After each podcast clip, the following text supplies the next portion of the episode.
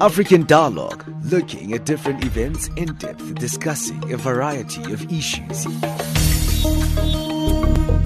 What we see here is a clear violation of one, the rights to privacy of Tiwonge and uh, Stephen. The position of Greenpeace is that it's been a disappointing meeting.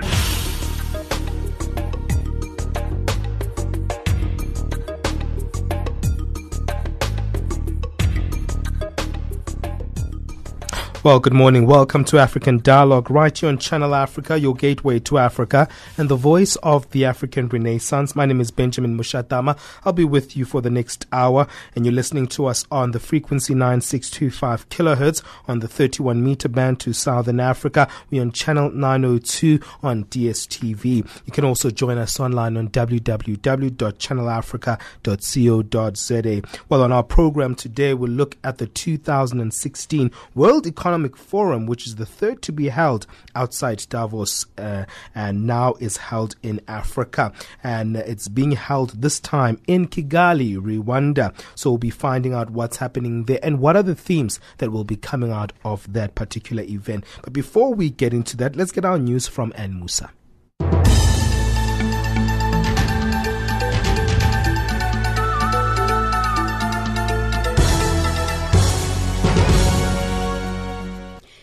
In the headlines, heads of state gather for incumbent Ugandan President Yoweri Museveni's swearing-in ceremony. International human rights group urges Ugandan government to arrest Sudanese President Omar al-Bashir, and the UN warns drought-affected Somalia needs urgent aid.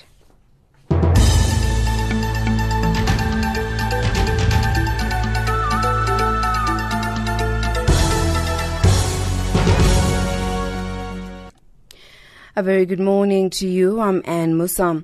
Zimbabwe President Robert Mugabe is in Kampala, Uganda for the swearing-in ceremony of incumbent President Yoweri Museveni. Mugabe joins other heads of state already in Kampala for the event.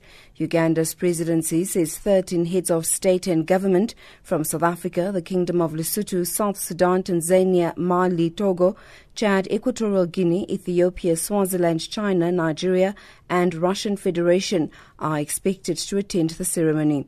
Meanwhile, security has been tightened across the country after opposition parties vowed to disturb the swearing-in ceremony, claiming there was fraud in the February 18 elections. An international human rights group has urged the Ugandan government to arrest Sudanese President Omar al Bashir if he arrives in Uganda. Human Rights Watch says unconfirmed reports are that al Bashir would attend the inauguration of Yoweri Museveni in Kampala. Ties between Sudan and Uganda have been strained over the last 10 years, with both governments trading accusations of support for rebel groups in South Sudan from the other side. Bashir is also under two International Criminal Court arrest warrants since 2008 for genocide, crimes against humanity, and war crimes allegedly committed in Darfur. The UK will today announce its plans to set up the world's first international anti-corruption coordination centre alongside Interpol in London. The announcement comes as leaders are gathering in the UK for a major anti-corruption summit. Dan Whitehead has more. It's going to be set up uh, with help from the US, Canada, Australia, New Zealand, Switzerland, and the international policing organisation Interpol. Uh, what will it involve? Well, we understand it will involve the UK's National Crime Agency, who will provide help and support to uh, law enforcement agencies around the world, basically to investigate allegations of corruption, uh, to punish those corrupt elites, and also to uh, recover stolen assets, which will be one of the big themes uh, during this one day summit. Over 1 million people in Somalia are at risk of slipping into acute food insecurity if they do not receive aid, a UN official has warned. Persistent drought in Puntland and Somaliland has already had devastating effects on communities there where 385,000 are food insecure. In some areas, 60 to 80% of herds have been lost. According to the UN humanitarian agency OCHA, 37% of the population in those areas needs some form of humanitarian assistance. And finally, the opening of Egypt's border with Gaza in both directions for two days has been welcomed by the UN. The move could provide some relief to Palestinians enclosed in Gaza, exacerbated by a long standing blockade in place since Hamas won the elections in 2007. The crossing has been partially opened for 42 days since October 2014. Over 30,000 people are registered and waiting to cross, according to authorities in Gaza. Recapping the top stories, heads of state gather for incumbent Ugandan President Yoweri Museveni's swearing-in ceremony. International Human Rights Group has urged Ugandan government to arrest Sudanese President Omar al-Bashir, and the UN has warned drought-affected Somalia is in need of urgent aid.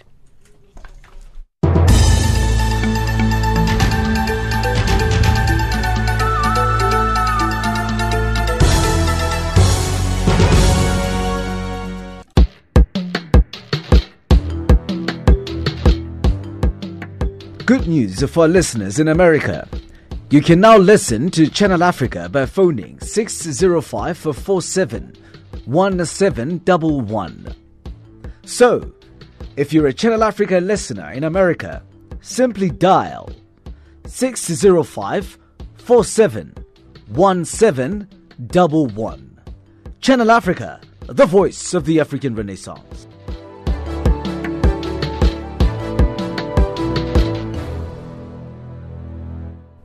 Yes, you are listening to Channel Africa, the voice of the African Renaissance. Well, today we're looking at the World Economic Forum, which is held in Kigali, Rwanda. Africa's positive economic outlook is under pressure mainly due to adverse changes in the global economy and is expected to remain, remain just below 5% this year. As many countries in the region improve their investment climate and undertake macroeconomic policy reforms, foreign direct investment flows are expected into the continent to continue to grow, although at a slower pace. This is one of the pertinent issues that came under the spotlight during the preliminary sessions of the World Economic Forum that's being held in Kigali, Rwanda. It is the third time, as I mentioned when we started the program, that the African continent hosts a summit of this magnitude. The first was held in Nigeria, then South Africa, and now Rwanda. The theme this year is connecting Africa's resources through digital transformation. Now, to help us understand this, we're going to be joined by Sylvanus Karamera, who is Channel Africa's correspondent based in Kigali, Rwanda. Uh, thank you for giving us your time. Thank you. Tell us a little bit about uh, really the atmosphere there in Rwanda, Kigali, and the importance of actually Rwanda hosting the World Economic Forum there for the first time.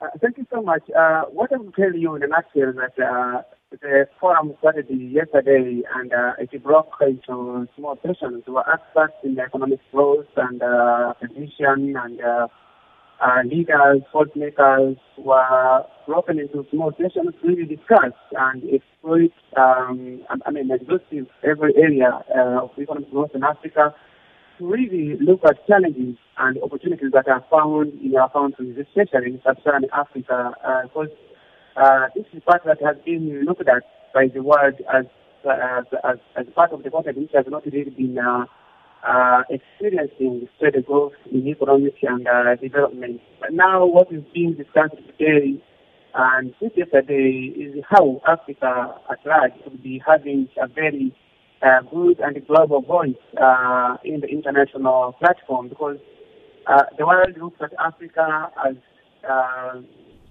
part which is really not uh, at a good pace in terms of economic growth. So they're trying to really look at how they could be doing, uh, starting with youth, women, and other uh, segments of, of, of society really put together efforts and make sure that Africa is really uh, heard and uh, grow at required uh, pace. And also, in terms of uh, looking at the issues of uh, governance, I'm sure those are ones that are actually pertinent this time around Sliminus. Looking at the idea of Rwanda itself, we know that sometimes uh, Rwanda can be seen for its political situation, especially blighting issues such as the standing issue of the incarceration of opposition political leaders and also the president's long standing presidency. Has that been something that has been highlighted during this uh, occasion? As we speak now, the very issue you're talking about has not yet been coming up, but uh, what came up since yesterday until now, as we speak, is Rwanda, uh, is that Rwanda is becoming a star on the African continent, given its history of uh, tragedy, and this is a country that has really managed to come up and become one of the fastest growing uh, economies on the African continent uh, having been uh, lifting million people from uh, their poverty in the last five years, uh, having been one of the 60, uh, uh, as I said, uh, uh, growing economies in Africa, uh, uh, with, with the Ivory Coast, Tanzania, Kenya, Djibouti, and other countries. Uh, some of people actually uh, are saying there is a lot to draw uh, from Rwanda and Mm. so that other African countries could emulate because uh, some of the components that, that, that has been spoken about is um, uh, laws uh, and legal framework that really is uh, doing business here and security and the peace. Uh, so I think the issue of political, uh, maybe um, political issues will perhaps come after, but as we speak now, they have been doing so much on how to really draw some lessons from Rwanda and make sure that the other countries really, some of the other countries really emulate and see how the Africa as, as, as a whole could, uh, you know, coming up and grow at a good uh, pace. Well-. Sure. Well, thank you for giving us your time, Sylvanus Karamera. I'm sure that our um, news team will also be speaking to you later in the day to get some more updates what's happening there in Kigali at the World Economic Forum. That's Livinus Karamera, who's Channel Africa's correspondent based in Kigali, Rwanda, giving us an update really on what's happening there. Uh, that's now let's move on to our rest of our guests, really to discuss the importance of the World Economic Forum, especially now that it's the third time being hosted in the continent of Africa. We've got on the line Paul Boynton, who is the Chief Executive Officer of Alternative Investments from Old Mutual. We also have uh, Peter Laubscher, who is the Chief Economist at the Bureau for Economic Research. We also have Amanda Fitchen, who is uh, from the Department of Economics at the University of South Africa. I want to start with you, Peter, this conversation and look at the significance of uh, uh, this particular World Economic Forum. I know there's a few challenges on the continent of Africa in terms of the demand for its commodity, its commodities, and also issues of governance have come into the picture lately. And also, we've seen some changing dynamics. The announcement yesterday as well that uh, South Africa has slipped to third place uh, in terms of its uh, uh, being an e- economic powerhouse on the continent, with Egypt taking second place, with Nigeria maintaining the first place. How significant is this World Economic Forum for the continent, Peter? Peter, are you there? I'm not sure if Peter is there. Let me see if Paul Boynton is there, the Chief Executive Officer for Alternative Investments from Old Mutual. Paul, are you there?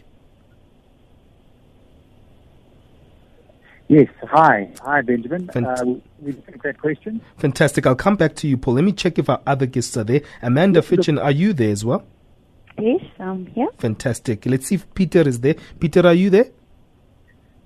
Okay, we've lost Peter. Let me come to you, Paul, in terms of looking at the significance of uh, this World Economic Forum. Why is it important at this particular time? As I was highlighting earlier on when I was trying to pose the question uh, to uh, uh, Peter, is the fact that uh, South Africa has now moved to third place as an economic powerhouse on the African continent, with Egypt taking second place, and also we see Nigeria maintaining its position there as the economic powerhouse. So we're seeing uh, dynamics changing on the African continent on its economies. So why would it be so important for us to be hosting these World Economic uh, uh, Forum this year? Yeah, look, I think that, uh, you, you, know, Rwanda has uh, benefited enormously from being the host this year of the World Economic Forum. Um, you know, the country has done extraordinary things over the last, uh, you know, almost two decades. Um, and, you know, it's visible to all the visitors here what, what a wonderful uh, job uh, has been done by this country. And I think part of the World Economic Forum is, is, is you know, uh, is sharing successes across Africa and, and trying to, you know, sort of uh, disseminate, uh, you know, learnings that, that are useful across, across Africa. So, um, you know, one of the big themes that um, Rwanda has pushed here is, is, is the theme of partnership, that they've, uh, as a country, look to partner with people who can help them develop and to build sustainable long-term partnerships that are, you know, mutually beneficial. And I think, you know, that's possibly a theme that can be, you know, taken on board by, by, by many other countries across Africa, which is, you know, almost, uh, you know, focused partnerships on, on, on, on delivering great outcomes. Mm. Um, you know, one of the, the partnerships that um, they've entered into, interesting is with Howard Buffett, who's Warren Buffett's son, uh, mm. in, in the agriculture space. And he was presenting yesterday on, on what a great partner he had found you know, Rwanda to be in, in this endeavor and, uh, you know, extolling their virtues. But, um, you know, he's committed a significant amount of capital into the agricultural space here, into um, both buying sort of agricultural productive capacity, but also developing, you know, the, the infrastructure, uh, you know, around the space. is, he's looking to, you know, build a, um, uh, an institute here that uh, will, will, will train people in, in agronomy, uh, will act as an agricultural extension uh, service and also do research on, on, on how to improve you know, agricultural productivity. So, a very good story. Mm. Let me see if I can get Peter there. Uh, Peter, are you there with us now? Yes, good morning. Yes, uh, uh, I, am I'm, I'm back online. Fantastic. It's, get, it's great to have you back on that line. Before I move on to Amanda Fitchen, in terms of the significance of Rwanda hosting this World Economic Forum, what are your thoughts around that? Yes, well, I, I can only I can only agree with what the previous speaker said that um, Rwanda has, has, shown and demonstrated that, that some somehow they they getting a very important um, uh, ingredient in terms of uh, economic development, right? And that's to create a, a, a climate of, of certainty and predictability. Um, I think that's that's a very attractive uh, situation for, for investors, and and and, and obviously, uh, having demonstrated success, um, that will also be a very uh, good example to to other um, developing economies in Africa. And uh, in, in, terms of looking at uh, its kind of interesting aspect of Rwanda, we're seeing that it's becoming this kind of an emerging economy when it comes to this uh, high tech world. And we're seeing that it seems to have invested a lot of its energies towards ICT infrastructure. Your thoughts around that, Peter? Um, once again, I think they, they get it right there because um, you know if you think about what what um, economies, developing economies um, that that uh, need need to do um, uh, to, to, to install install the, the, the appropriate infrastructure and infrastructure investment. Um, I think that that is is on the right uh, on the right track. I mean, obviously, one must make sure that there is the uh, the the, the um, uh, supply of labor. Uh, in other words, the workers to to to um, uh, actually um, uh, to do the work in in those industries. That that that skills the skills must be available, but I'm sure that that that also receives attention. But the education and training um, and um, the labour market obviously uh, mm. strong ingredient there as well. Mm. Let me come to you, Amanda Fitchen, in terms of looking at uh, the World Economic Forum in itself. This year, looking at the idea of connecting Africa's resources through digital transformation. I was wondering if that is actually one that is as very much uh, a relevant uh, um, theme because looking at Africa right now, we do have some challenges in terms of infrastructure development, healthy business regulation that actually attracts investment, and also government struggling a little bit with the issue of corruption. Do you think this is a, good theme this year, or we could have dealt with other more pertinent issues?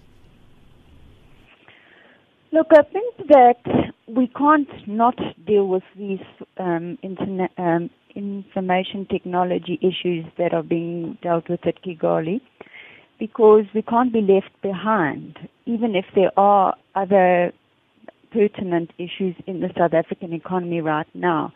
We have to still swim with the stream and try and fix the stuff that needs fixing simultaneously. Otherwise, um, it's a kind of sink or swim at the moment in the world economy because no country is left on its own anymore with internet age. And so South Africa would find itself left out of the game if it didn't participate in internet transfer, knowledge, and growth. And, and and looking at that in terms of what we saw yesterday, Amanda, in terms of what I was highlighting, that issue that South Africa has fallen down into third place as an economic powerhouse on the continent, and we're seeing now that we've been overtaken by Egypt and also uh, Nigeria maintaining its number one position. What are your thoughts around those dynamics? Um, a lot of that change has come about because of the, in Nigeria's case, revaluation of the calculation of GDP some years back. And um, with regard to the ranking, because of South Africa's slip with its our rand value against the dollar. So these are re um, allocate re-rankings because of dollar valuation. Um, I don't know that one needs to worry too much about mm. where we fit on the continent's list of size of the economy. What's more important is to get the mechanics within the particular economy correct. And that's the biggest challenge that South Africa faces right now. Because as you correctly started out saying, the um, pressures on resources and the prices of resources will have an enormous impact on the South African economy. Mm. Well, I'm going to go for a quick break and then we'll be back after the break. And we're going to really unpack this particular summit and its important, especially looking at the past two summits that were held in Africa's largest economies, Nigeria in 2014 and South Africa in 2015. What lessons have African leaders learned from these experiences and have we seen a way forward in that regard? What are your thoughts? We want to hear from you. Remember, you can SMS us your thoughts on plus two seven seven nine six 695 7930 plus 2779 695 7930. On the line, we have Paul Boynton, who is the Chief Executive Officer for Alternative Investments from Old Mutual. We also have uh, Peter Laubscher, who is a Chief Economist from the Bureau for Economic Research, and Amanda Fitchen is uh, from the Department of Economics at the University of South Africa. Let's take a quick break and we'll be back after this.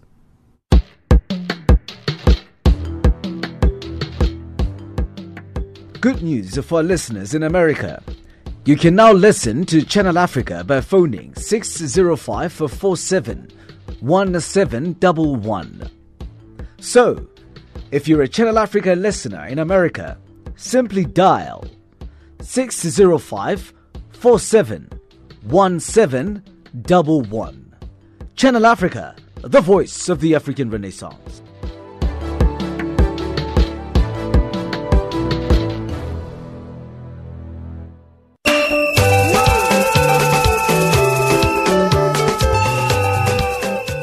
Hello, listener.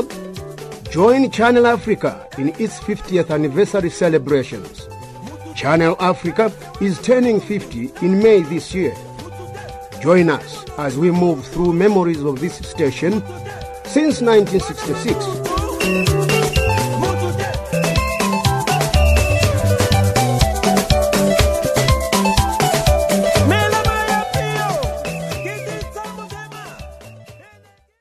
Yes, you are listening to Channel Africa, the voice of the African Renaissance. Remember, if you're listening to us on DSTV on channel 902, thank you for listening to us there. Remember, you can also stream us live on www.channelafrica.co.za. We're also on our shortwave service on the frequency 9625 kilohertz on the 31 meter band to Southern Africa. Today, we're looking at the 2016 World Economic Forum, which is the third to be held outside Davos in Africa and is being held this time in Kigali, Rwanda. We've got on the line Paul Boynton, who's the Chief Executive Officer for Alternative Investments from Old Mutual. And also we have uh, Peter Laubscher, who is uh, the Chief uh, Economist for Bureau for Economic Research. And we've got from the Department of Economics at the University of South Africa, Amanda Fitchen. Now, Paul Boynton, coming to you in terms of looking at uh, uh, the issues that we were highlighting with Amanda Fitchen in terms of the theme itself, connecting Africa's resources through digital transformation, that importance of that particular theme, especially in this time. I don't know if it is really relevant when it comes to looking at the slow pace at which uh, now investment is flowing in Africa. Were we supposed to be looking at other things other than this particular topic? Paul, are you there? Sorry, uh, Benjamin, I, I, I missed the. Yes, I, I, yeah, I missed the, just the last bit of that question. I was just asking on the right issue. Yes, yes. In terms okay. of is is the digital space what we're supposed to be looking at instead of looking at really the challenges of actually attracting more investments in, into the continent? So I think you know um, uh, Africa needs to focus on, on, on, on, on several things, not just one thing. So, yes, Paul, is important. Mm. Uh, you know, that's a piece of Rwanda's success, by the way, has been, uh, you know, building uh, a, a, a, space where, you know, they've, they've, they've context with everyone around what are the consequences of corruption, you know, diverting resources, how does that impact things over time, and, you know, a, a, a situation where you know, they've, they've, they've uh, minimized the negative uh, impacts of corruption. I think the other uh, issue that that Africa really uh, needs to, you, you, know, drive hard is, is, is, hard infrastructure, physical infrastructure. So, um, you know, the, the digital transformation is obviously uh, a part of it. Um, you know, getting that kind of infrastructure in place, but certainly port. Uh, you know, if you look at it costs three times as much to get a container through a port in Africa as it does through a port in Europe. You know, that, that needs to change. Uh, if you look at ports outside of uh, Durban, uh, sub-Saharan Africa, the average waiting time for a vessel at a port is, is, is 20 days. You know, in Europe it's three or four days. So, you know, these kind mm-hmm. of logistics need to be improved if Africa is going to be competitive ultimately. Uh, if you look at the power deficit in Africa, it's extraordinary. You know, uh, in sub-Saharan Africa, um, on uh, uh, a person spends on average or has access to on average the equivalent electricity uh, that someone uses in seven days in, in the OECD. Um, so you, you, know, power is is, is, is, is, is crucial to, to building economic activity over time. Um, and you know, Africa needs to be spending you know 50 billion odd dollars a year in in remedying that deficit. So, you know, there are other big issues in Africa that also need to be to be worked on. Um, I think the other one that I would just leave there is, is integration. You know, Africa, you know, on average, inter-regional trade in Africa is only 13%. That's not good enough. Africa needs to trade a lot more with itself. So, you know, building uh, economic integration, regional integration, these things are all all important. So, um, Mm. Uh, very, I, I, don't sure. think it's a, it's a single silver bullet. Sure, definitely. And, and that's very interesting that you highlight those points. Amanda, your thoughts there in terms of uh, issues of reformation on how we need to also see that kind of reintegration thing actually coming into, uh, you know, a, fruition because sometimes we've been talking about integration as a continent, but sometimes when it comes to policy, we don't see our policies integrating as a continent to attract investments. South Africa as well, are we creating enough partnerships within the continent to ensure that we also have uh, enough uh, collaborations within the continent to make sure that we are sustainable as well in terms of these trying times as a continent in that issue of integration? I don't think that South Africa lags behind at all Hmm. in um, the linkages into Africa for, for trade. Um, I think we're a leader in the trade a- area in Africa because our infrastructure is, be, is, as African standards go, our infrastructure is quite good, and especially with regard to trade. So I don't think we're lagging there. I think there are a lot. Uh, one in South Africa, one should really place more focus on some of the issues that are holding our economy back, and um, sorting those out will certainly help with all sorts of dimensions that will be positive towards um, growth in both our domestic economy and in Africa, and our assistance into Africa and our participation in African economies. But there's certain things that we need to get right in our own economy, otherwise we're not going to be able to be part of the growing sector. For example, um, our inflation rate and um, the cost of doing business in South Africa um, the cost of making items in South Africa linked to the price of the wage. Um, and most recently, um, in a publication, it was highlighted that we've been tracking inflation for most of the last 15 years as the driver of interest rates in the economy. But actually, the researchers found that the heaviest driver for and pressure on inflation comes from cost rises, which are directly related to Mm. the cost of um, humans' uh, work. So the single most um, robust force on inflation is the unit labor cost, Mm. not in fact other factors which the Reserve Bank might have taken into account when raising interest rates. Mm. Well, I have to take another break before I come back to uh, Peter Laubscher, who is going to give us a view, because I'm also interested in terms of looking at uh, the turbulence that we're seeing with uh, world stock markets that are put uh, on uh, pressure on that demand, the decline of the demand for Africa's commodities.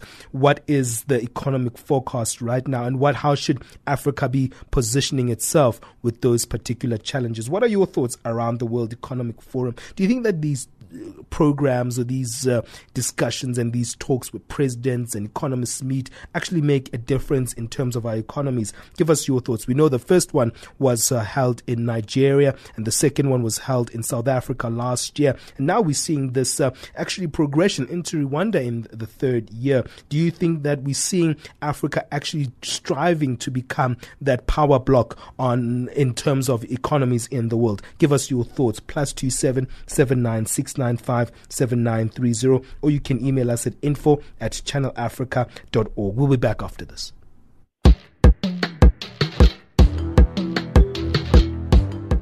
If you have friends and family in the United States of America who enjoy staying in touch with news from home, tell them they can call 605 475 1711 and listen to Channel Africa from any mobile phone. The best part is there is no extra cost for the call when it originates from the US. So tell your friends and family in the US to listen to Channel Africa, the voice of the African Renaissance.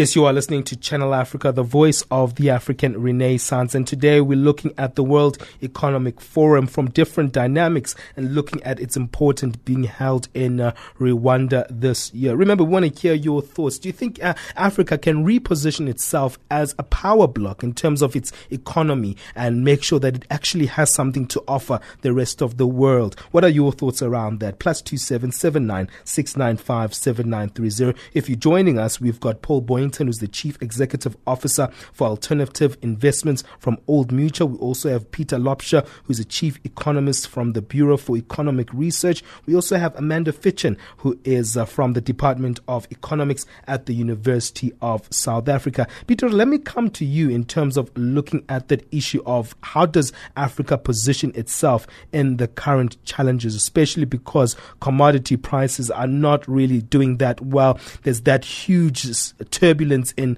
world stock markets, and we know that also the issue of China as well becoming a central investor in Africa becomes also a big challenge. What are your thoughts on how Africa can actually position itself in this specific World Economic Forum with all these challenges? Peter? Yes, uh, sorry, I missed the introduction. I just have to make one correction. I'm not the chief economist of BER um, at the moment. I'm, I'm independent. Um, okay, uh, I don't know that we've lost someone there. Uh, let's see if we can fix that. I'm not sure if it's Paul or it's Peter or Amanda. But uh, Peter, are you there with us? Yes, I'm, I'm here. Oh, fantastic! So um, you you speaking from an from an independent perspective. We apologize for I've that. I've got association with the BER, but I'm I'm, I'm independent. Okay, fantastic. Um, yes, I'd, I'd like to answer your question. You know, um, I think uh, we have to accept that um, the world economic outlook, um, as we see, it, it continues to be revised downwards. We, we, we have to accept that we, we actually living in a, a, a, a a scenario of, of relatively low growth for, for longer.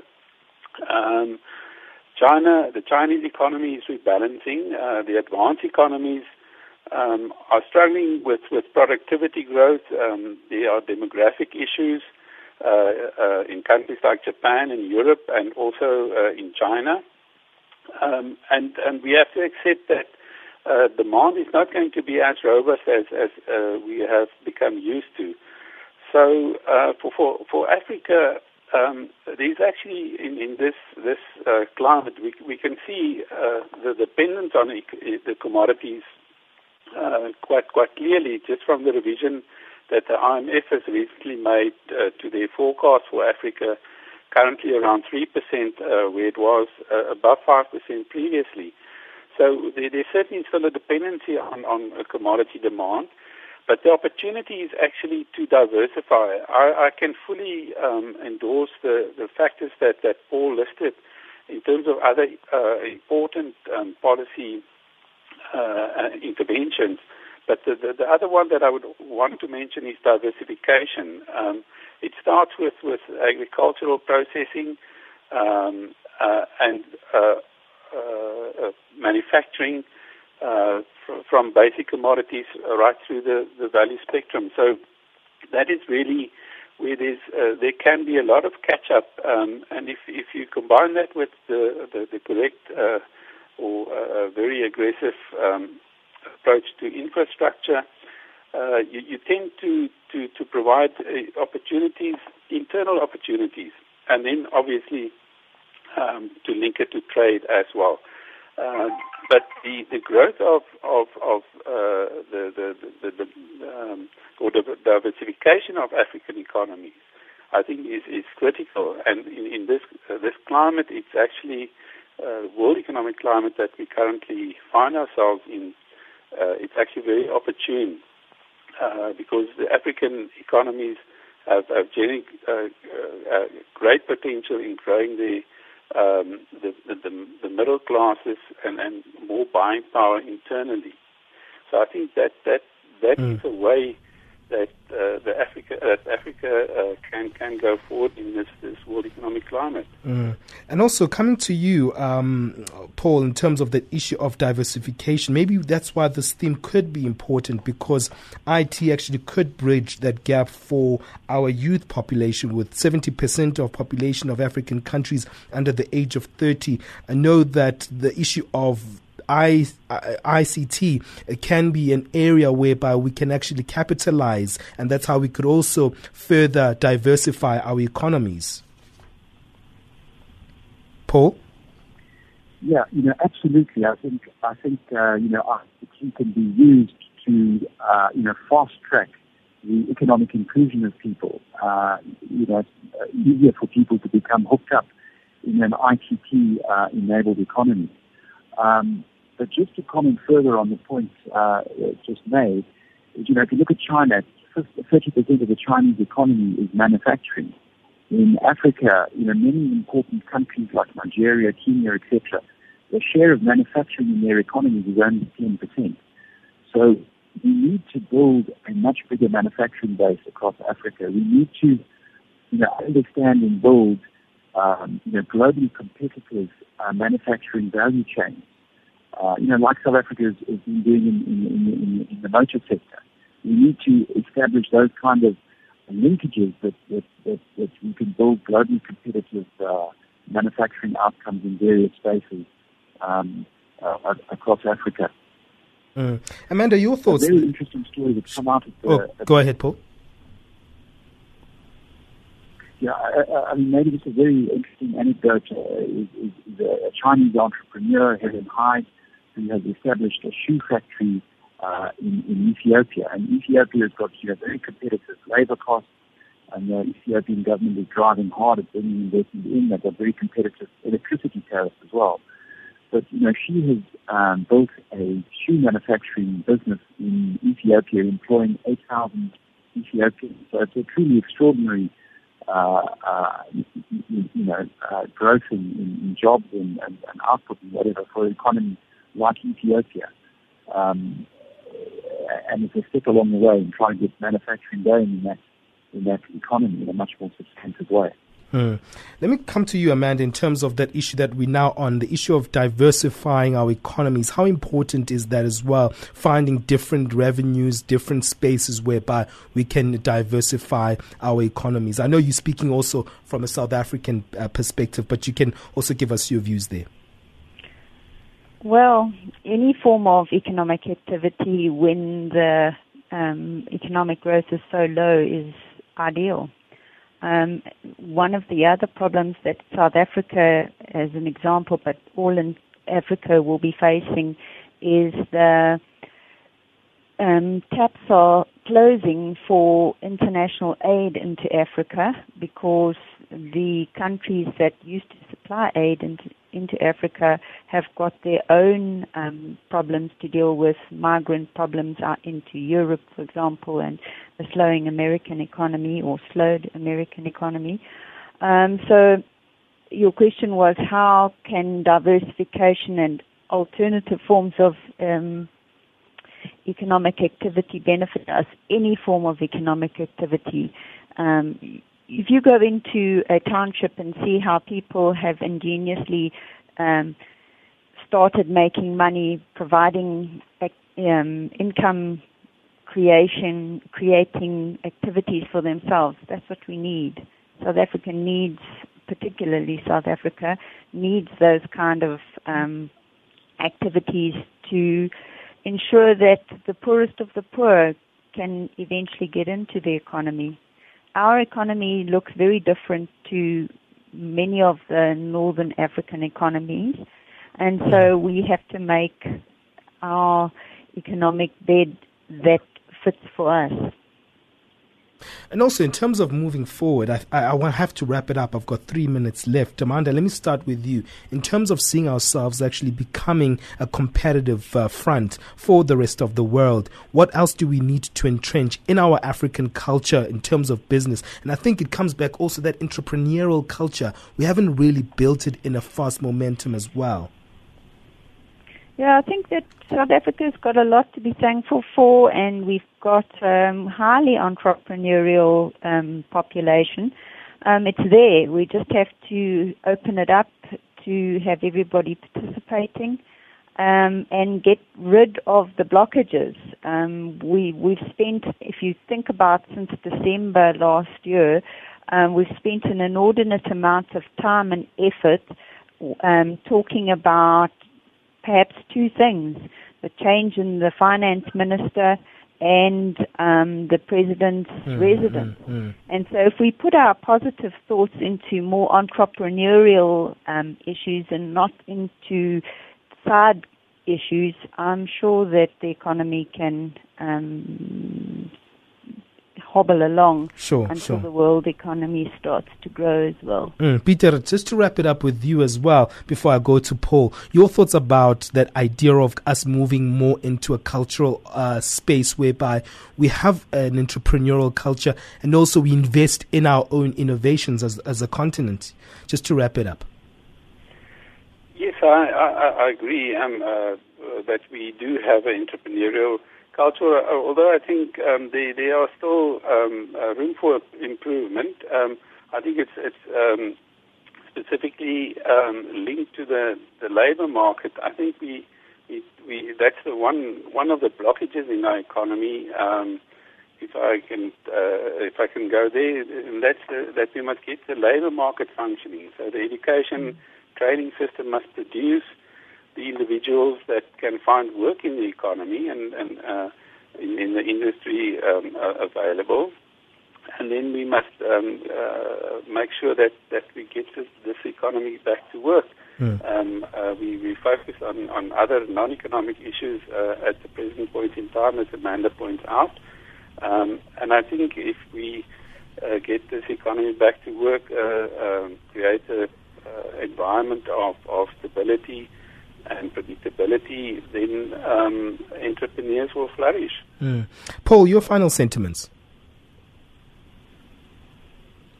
Yeah, look, I think what I would add is, you know, your comment about, you know, South Africa sitting down the ranking. I think South Africa is very privileged to be sitting, you know, on the southern tip of Africa because Africa is the place to be over the next 20 years uh, in terms of, you know, the, the, the growth outcome. And we are positioned in South Africa so well to assist Africa to grow and to benefit from Africa growing. So that's one thought I put in the past. I think as far as South Africa is concerned, you know, we need as a society collectively, you know, focus on solving our problems and focus on, you know, the imperatives we have, which is, you know, reducing unemployment and, and, and cranking up, you know, the growth rate. And if we, if we collectively engage uh, with, you know, relentlessly on those issues, we, there's no doubt we'll, we'll, we'll make uh, extraordinary progress. Um, so, you know, I think you know, we, we don't have a poor hand here. Sure. We have a pretty strong hand if we play our cards correctly. Well, we have to let it go. Thank you to our guests today for giving us their time and their expertise and their views. We really appreciate you making time for us. Thank you to Paul Boynton, Chief Executive Officer for Alternative Investments from Old Mutual. Peter Laubscher is an independent economist. And Amanda Fitchen, thank you for joining us as well from the Department of Economics at the University of uh, South Africa. I have to quickly move on and get our economics uh, update.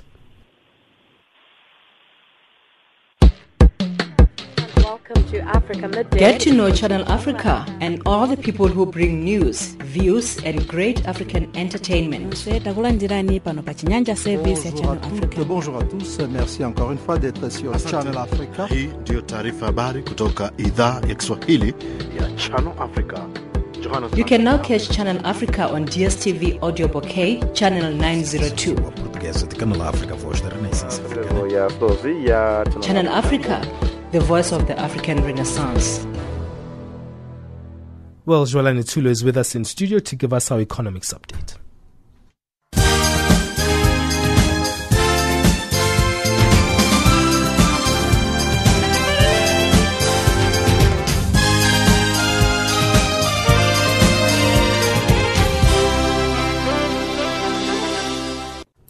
Thank you, Benjamin. Good morning.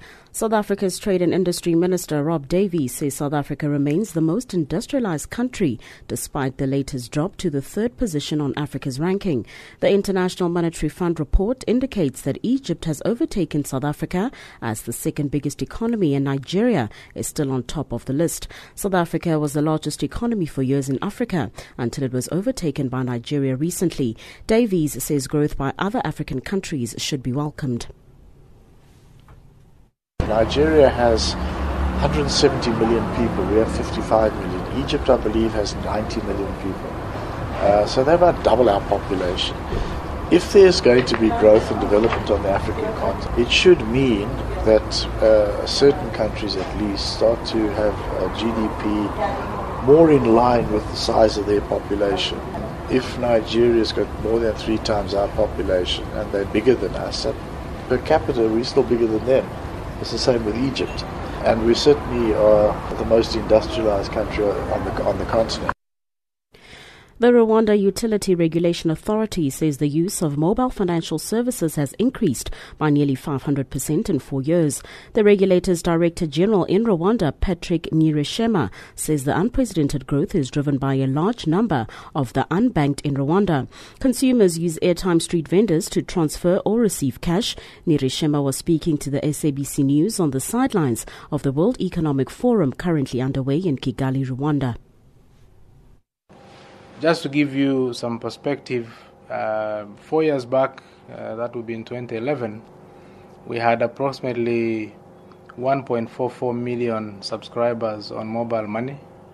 Right now, the number has grown uh, to over 7.7 million. In terms of transactions in 2015, there was 168, um, slightly over 168 million transactions. Uh, the total amount of money flowing uh, was about in the excess of 1.2 billion dollars, as compared to less than 100 million uh, dollars uh, just four years ago. Zimbabwean taxpayers owed 2.6 billion US dollars at the end of March, a 31% rise from last year. The tax authority says it failed to meet revenue targets due to a depressed economy, company closures, and job losses.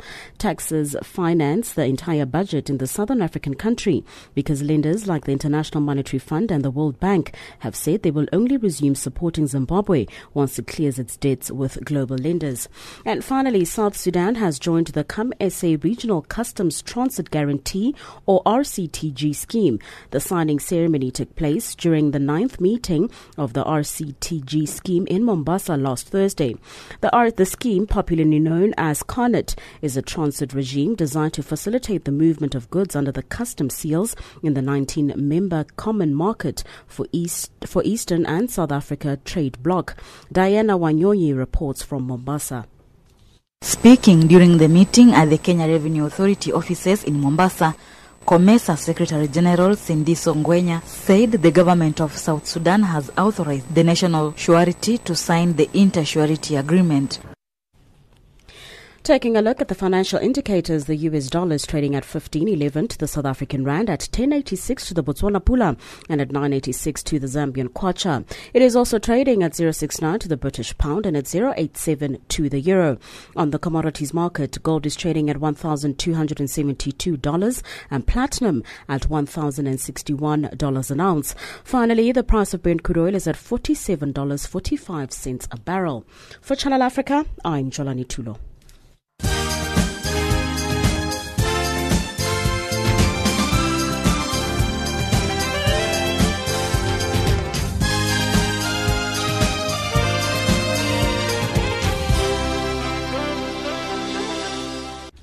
Well, Fixozo is with us. That's Fikile Lingwati to give us our sports.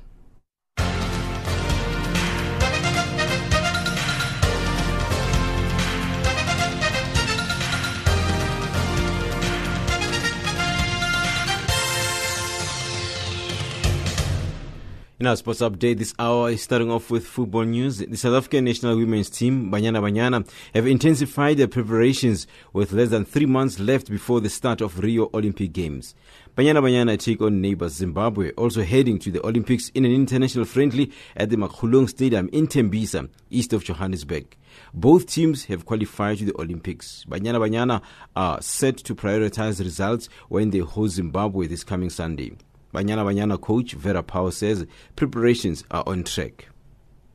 The preparations in itself are going really, really well, and it's fantastic that with all the help of Cecil, we get another game under our belt this week. Because um, unfortunately, we had to take a break of four weeks, but the players have had programs with men, with the club, and it shows that they have not lost as much as that we feared for.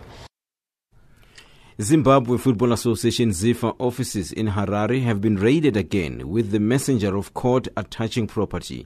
The case is related to a debt owed to Lazarus River, a photographer engaged by the previous ZIFA leadership to cover matches involving the national team and ZIFA events. River claims he's owed 23,000 US dollars by the football controlling body for his services. According to court documents, River argued that sometime in 2009, he entered into a verbal agreement with Zifa where he would cover any event as and when requested. River covered events from 2009 to 2014, charging 23,000 in the process. That's the US dollars.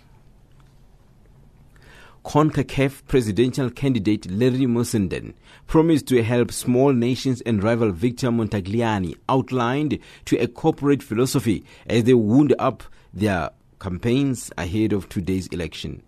Canadian Montagliani says the region's showpiece tournament, the Gold Cup, should continue to be held in the United States, while Bermuda's Mussenden described his plan to establish a professional Caribbean football league for clubs. The two men head of their respective countries' FAs are bidding to lead soccer's governing body for North, Central America, and the Caribbean governing body out of years of turmoil. In athletics, the who's who of men's 400 meter hurdles will be competing in Shanghai in the second of the Sec- Diamond League meeting on Saturday. All eight of the athletes have raced at least once in a final of the World Championship. Nicholas Bett of Kenya is the current world champion. South Africa's Zyl says his training has been going well the past few weeks and he feels there is a good race in his legs. Cautious, but uh, extremely happy. Um, you know, I was expecting to lose in straight sets today. That was the mindset going in. So to win in straight is actually a really big surprise to me because um, I played cautious and. Uh, I only decided after the warm up that I was actually going to play. So for me, uh, it was it's a big match on many levels um, in terms of information looking ahead for the next few weeks. And this is the world number two, Roger Federer, who's saying that he might not continue with the ongoing Italian Open in Rome after beating Germany's Alexander Zverev. And that's a sport news this hour.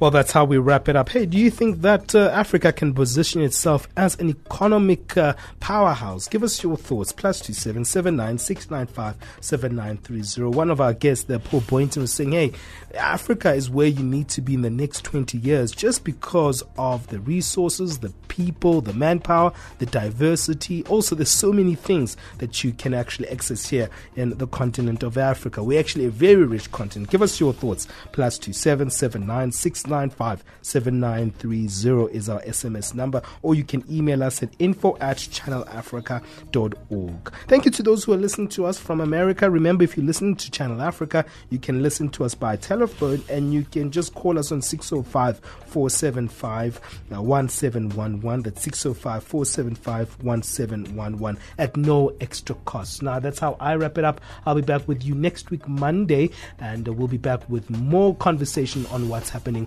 on the African continent. We're going to wrap it up with this song by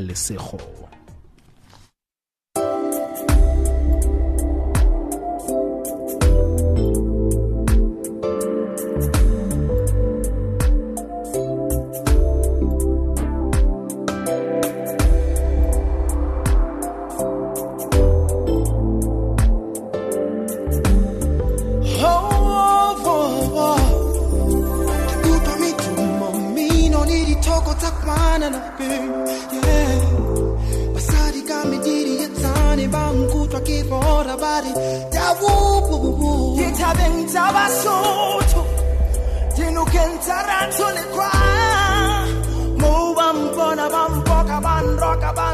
bari. Viva javubu yelekhaya